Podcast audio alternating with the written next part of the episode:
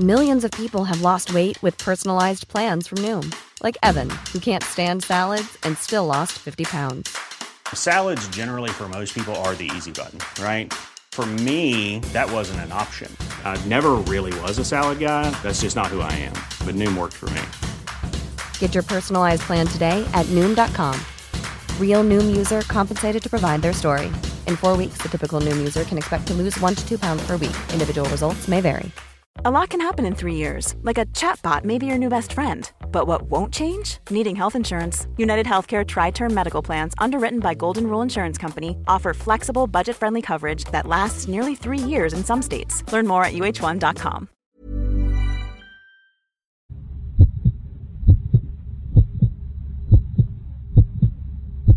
Bonjour à tous et bienvenue sur Cosmos.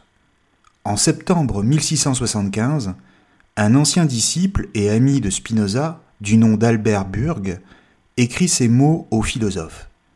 Misérable petit homme, infâme ver de terre, pire encore, poussière, viande à lombric, désires-tu te placer toi-même par un innommable blasphème au-dessus de la sagesse incarnée et infinie de notre Père éternel? Sur quel fondement appuies-tu ta témérité, ta folie, ta déplorable et exécrable arrogance. Et plus loin, repentez-vous, philosophe, reconnaissez l'ineptie de votre sagesse, et que votre sagesse est folie. Passez de l'orgueil à l'humilité, et vous serez guéris. Adorez le Christ dans la très sainte Trinité, afin qu'il daigne prendre en pitié votre misère et qu'il vous accueille. Alors, ceux d'entre vous qui sont curieux et qui voudront aller lire par eux-mêmes pourront retrouver cette prose dans la correspondance de Spinoza, lettre 67. Mais il faut bien admettre qu'il s'agit d'une bien étrange entrée en matière pour une lettre qui se veut une démonstration argumentative en huit points pour contrer la pensée de Spinoza. Bien étrange parce que l'insulte, l'appel au repentir et l'injonction de se soumettre à Dieu ne sont pas des arguments justement, tout juste des procédés d'autorité pour s'imposer bien maladroitement, tout juste la preuve de la puissance de la superstition face à la raison. C'est-à-dire justement ce que Spinoza avait souligné dans son traité théologico-politique paru anonymement en 1670 et interdit quatre ans plus tard, en 1674. Pourtant, au XVIIe siècle, les Pays-Bas sont certainement le pays le plus libéral d'Europe.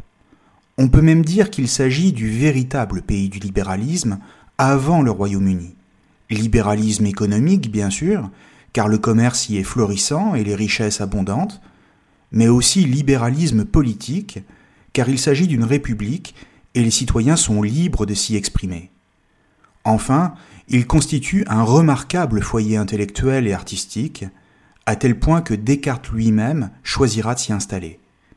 Mais c'est également un pays qui est secoué par les controverses religieuses et la multiplication de mouvements internes au protestantisme chrétien, lesquels se montrent de plus en plus intolérants, quitte à mettre en péril les fondements républicains des Provinces-Unies. De nombreuses voix tentent à remettre en cause les libertés publiques au nom de principes religieux. Et c'est dans ce contexte que Spinoza est attaqué depuis ses premières publications, dans les années 1660, et qu'il affirme la primauté de la raison sur la foi. En clair, il y a alors des raisons de craindre pour la liberté dans les Provinces-Unies, c'est-à-dire aux Pays-Bas du XVIIe siècle. Et cela, surtout pendant l'année 1672, dont les Hollandais se souviennent comme de l'année désastreuse, en raison de la défaite dans la guerre contre la France et des heurts politiques et religieux qui ont eu lieu. C'est donc dans ce contexte qu'il faut replacer les insultes d'Albert Burg adressées à Spinoza dans la lettre que j'ai citée tout à l'heure. Et c'est dans ce contexte que Spinoza a écrit le traité théologico-politique. Dès les premières pages, Spinoza cherche à démontrer le fonctionnement de la superstition. D'une manière générale, il existe bien pour lui une différence entre superstition et religion. Il n'est donc pas question de les confondre. La différence, pour Spinoza, est tout entière dans deux rapports à Dieu totalement opposés. D'un côté, la religion est à comprendre comme un amour de Dieu, alors que d'un autre côté, la superstition, elle, est une crainte de Dieu. Autrement dit, il met d'un côté ce qu'il considère comme une joie, et donc comme un épanouissement, la religion, et d'un autre côté, il lui oppose une passion triste, c'est-à-dire un passage vers un état de servitude, la superstition, laquelle débouche sur d'autres passions tristes, comme la colère ou la haine. Or, c'est bien à la haine, observe Spinoza, que la superstition conduit. Pourquoi? Parce que quand on craint la colère de Dieu, alors on s'empêche soi-même d'agir et de parler librement. Et dans le même temps, on hait ceux qui se le permettent, et on cherche à les faire taire. D'ailleurs, la lettre d'Albert Burg à Spinoza en est une preuve. Du coup, si la liberté d'expression est dans la ligne de mire de la superstition, cela veut dire qu'elle entraîne la religion sur un terrain qui n'est pas le sien, à savoir la politique. En l'occurrence, il explique que les intermédiaires entre Dieu et les individus, à savoir toutes sortes de sectes ou de mouvements religieux, lui, il pense principalement au piétisme protestant dans les Pays-Bas du XVIIe siècle, vont attiser des affects de crainte sur les foules pour mieux les manipuler. Et cela, bien entendu, dans le but de contrôler l'État. En clair, le risque de la superstition pour Spinoza est non seulement qu'elle conduit à la haine, mais qu'en plus, elle tend à l'instauration de la théocratie. Je rappelle rapidement de quoi il s'agit. Théocratie, cela vient du grec théos, qui veut dire Dieu, et krasia, toujours en grec, qui signifie régime politique. Autrement dit, une théocratie, c'est le régime politique qui a vocation à appliquer la volonté de Dieu. L'enjeu pour Spinoza est donc un enjeu de lutte contre la superstition et ceux qui la manipulent. Et comment lutter contre les superstitieux? Par la philosophie, c'est-à-dire par la raison et la liberté de penser. Il faut donc laisser à la fois la liberté de croire ce qu'elle veut, mais ne pas lui permettre la moindre intrusion dans la sphère politique où doit gouverner la raison. Alors bien évidemment, il faut bien se rendre compte à quel point la superstition est puissante, pas seulement chez certains hommes, mais chez tous les hommes, car nous avons tous tendance à nourrir toutes sortes de peurs, et cela dans la mesure où notre imagination produit des images de nature à nous inquiéter. C'est elle, l'imagination, qui nourrit la crainte et qui nous empêche en un sens de vivre. Un exemple très simple, si vous avez peur de l'avion, c'est parce que vous imaginez un accident et que les images que votre imagination produit vous font peur. C'est un peu ce que Spinoza explique vis-à-vis de la religion. C'est parce que nous imaginons la colère de Dieu que nous en avons peur. Il dit dans la préface du traité théologico-politique Les hommes ne sont dominés par la superstition qu'autant que dure la crainte. Le vain culte auquel ils s'astreignent avec un respect religieux ne s'adresse qu'à des fantômes, aux égarements d'imagination d'une âme triste et craintive. Alors comprenons bien encore une fois que pour Spinoza, ce n'est pas la religion en elle-même qui pose problème, mais le fait que la religion est sombrée dans la crainte. Pour démonter ce phénomène, il va d'abord faire une critique rationnelle et historique de la Bible, ainsi que de son interprétation. Il cherche à en démontrer les limites et les incohérences, en les replaçant dans le contexte de sa rédaction, pour dire que l'authenticité des textes sacrés est sujette à caution. Mais surtout, il démontre que les miracles que les théologiens agitent devant les foules pour leur rappeler la puissance de Dieu ne sont que des mensonges du point de vue de la nature, car il est impossible de déroger à ces lois. Du coup, ce que les théologiens considèrent comme des miracles ne sont pour Spinoza que le reflet de l'ignorance et de la méconnaissance des lois de la nature. Ou si vous préférez, il est question pour Spinoza de dire que la vérité n'est pas accessible par la croyance, mais par l'exercice de la raison, et qu'en ce sens, il n'y a pas d'autre Dieu que la nature elle-même. La foi et la raison sont donc séparés. Ce n'est pas tant que l'un soit supérieur à l'autre, mais plutôt que l'un et l'autre relèvent de deux registres différents, et qui ne peuvent pas être confondus. La foi n'a rien à voir avec la raison, mais avec la croyance. Et la raison, quant à elle, ne relève pas de la foi, mais s'exprime dans la liberté de penser. C'est quand ces différents éléments sont posés que Spinoza peut alors aborder la question de savoir à qui revient le droit de faire la loi, à l'Église ou à l'État. Et comment articuler la croyance dans les textes religieux avec le respect de la loi Et bien sûr, d'y apporter une réponse. Autrement dit, Spinoza tire deux grandes conséquences de tout ceci sur le plan politique, ou en tout cas deux grandes idées qui constituent l'essentiel du traité, et qui sont que 1. L'État, c'est-à-dire le pouvoir politique, doit demeurer au-dessus des autorités religieuses et s'imposer à elles. Les théologiens ne sont que des interprètes des textes sacrés, et ils n'ont donc pas à se prononcer sur ce que doivent être les lois de l'État. Et 2 que l'État doit veiller à faire respecter la liberté d'expression, ce qui est dans l'intérêt même de l'État. Pourquoi? Parce qu'il y aurait selon lui plus à craindre de la suppression de la liberté d'expression que de son maintien. La censure par l'État aura toujours des conséquences plus graves que la libre parole, ce qui pose le problème de la liberté d'expression, car si la parole doit rester libre, peut-on pour autant tout dire? Ne doit-on pas craindre les conséquences d'une telle liberté si elle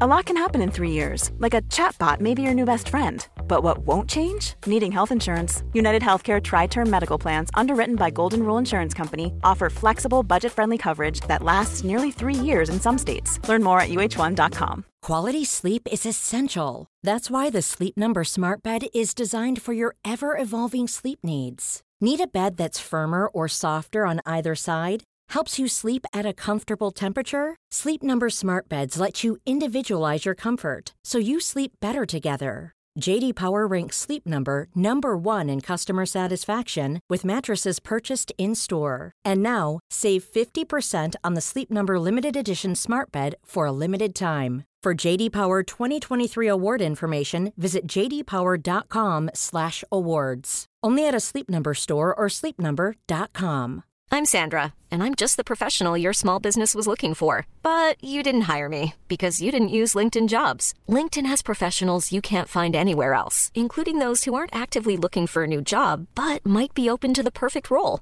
like me. In a given month, over 70% of LinkedIn users don't visit other leading job sites. So if you're not looking on LinkedIn, you'll miss out on great candidates like Sandra. Start hiring professionals like a professional. Post your free job on linkedin.com/people today. Millions of people have lost weight with personalized plans from Noom, like Evan, who can't stand salads and still lost 50 pounds. Salads, generally, for most people, are the easy button, right? For me, that wasn't an option. I never really was a salad guy. That's just not who I am. But Noom worked for me. Get your personalized plan today at Noom.com. Real Noom user compensated to provide their story.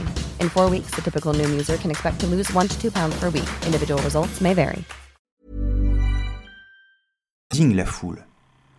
La réponse de Spinoza, c'est que si la parole doit rester libre, il faut cependant réprimer les paroles qui incitent aux actes, c'est-à-dire dont la portée est telle qu'elles sont une invitation à la violence, comme des appels au meurtre par exemple. Et ce sont ces paroles-là qui devront être interdites et sanctionnées, non par la religion, mais par l'État lui-même. D'un côté, il garantit la liberté d'expression, et d'un autre côté, il punit les paroles qui sortent du cadre de la légalité, à savoir celles qui invitent à la violence. Autrement dit, la liberté d'expression consiste à penser ce que l'on veut et à dire ce que l'on pense, selon sa propre expression, à la condition que ceux qui s'expriment ne soient pas guidés par des passions comme la haine et n'appellent pas à la violence. Dans une république comme la souhaite Spinoza, les citoyens doivent donc renoncer à cette forme d'expression, car cela remettrait en cause l'ordre social. Il faut bien comprendre ici que la liberté pour Spinoza repose donc sur un paradoxe, car elle consiste pour tout individu à suivre les règles fixées par la nature elle-même, et donc à se soumettre au déterminisme. Expliquons cela rapidement. Aux yeux de Spinoza, tout individu a un droit naturel qui consiste à faire tout ce qu'il a la capacité de faire, et donc de persévérer dans son être. Comme par exemple, les poissons ont le droit naturel de nager puisqu'ils sont déterminés par la nature à le faire. Tout comme les gros poissons ont le droit naturel de manger les petits. Je ne fais ici que citer l'exemple qu'il prend lui-même. Tant que les poissons agissent ainsi, ils persévèrent dans leur être, c'est-à-dire qu'ils font ce à quoi la nature les a déterminés. Et c'est là leur droit naturel, qui n'a rien à voir avec la raison, mais avec le désir qui les anime. Spinoza dit avec leur puissance. Du coup, cela veut dire que le droit naturel de tout individu, humain ou animal, se définit par sa puissance de faire telle ou telle chose. Si vous pouvez faire une chose, c'est votre droit de la faire. Rien n'est prohibé au sein de la nature que par la puissance de tout individu elle-même. Mais cela pose évidemment un problème, car vous pouvez être en mesure de faire n'importe quoi qui nuira à la société. Si cette puissance qui est la vôtre est de tuer, par exemple, alors il faut bien la contenir une fois qu'on vit en société. Par conséquent, le problème que Spinoza se pose est de savoir comment conserver le droit naturel de tout individu dans le droit civil. Et sa réponse est que tous les individus doivent transférer à la société toute leur puissance d'agir, si bien que seule la société, comprise en elle-même, soit la seule à avoir un pouvoir souverain, et qu'ils doivent le faire pour un bien plus grand que leur bien à eux pris individuellement, un bien plus grand, c'est-à-dire ce qui sera le plus utile pour tous. Une fois en société, les hommes ne peuvent donc pas agir selon ce que Spinoza appelle leur propre décret, c'est-à-dire agir comme bon leur semble, ou sous la seule autorité de leur propre passion. On pourrait même dire de leurs appétits, de leurs désirs. Or c'est précisément ce genre de situation qu'il faut éviter, c'est-à-dire de manière plus générale, un chaos social, dans l'affrontement des passions, et qui conduirait à une guerre civile. Le transfert de la totalité de la puissance des individus à la société confère à celle-ci une souveraineté et un droit naturel sur chacun, tout autant que cela donne une unité aux hommes. L'utilité de ce transfert de puissance à la société justifie le transfert en lui-même. Le jour où il n'est plus utile, le pacte social ne tient plus. Le droit d'une société ainsi constituée, Spinoza l'appelle démocratie. Démocratie dont la domination consiste à maintenir les hommes dans les limites de la raison. C'est donc elle qui agira rationnellement, pour le bien de tous, c'est-à-dire le plus utile, comme je le disais. Et elle agira forcément de manière rationnelle, parce que nulle société ne prendrait des mesures totalement absurdes et dont elle devrait elle-même souffrir. Ainsi, Spinoza est bel et bien un penseur du contrat social, pour qui l'état civil est la continuation de l'état de nature le droit naturel de tout homme étant de penser et de s'exprimer, lesquels ne font qu'un en réalité, il faut protéger ce droit naturel à l'intérieur de l'état civil, et non l'interdire. Simplement, il s'agit de penser les modalités de mise en œuvre de ce maintien du droit naturel. Par exemple, le citoyen ne peut pas décréter par lui-même que la loi est mauvaise, sous prétexte qu'il a le droit de s'exprimer.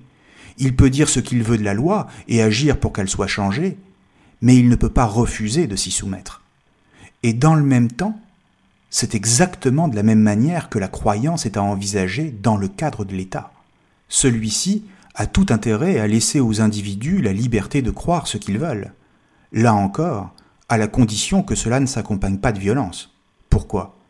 Parce qu'à partir du moment où les idées qui ne s'accompagnent pas de violence peuvent être dites, elles se répandront fatalement à travers la société et cela serait une folie pour l'État lui-même de les interdire et de censurer ceux qui les portent, sous prétexte qu'elles ne conviennent pas à tout le monde. Pourquoi?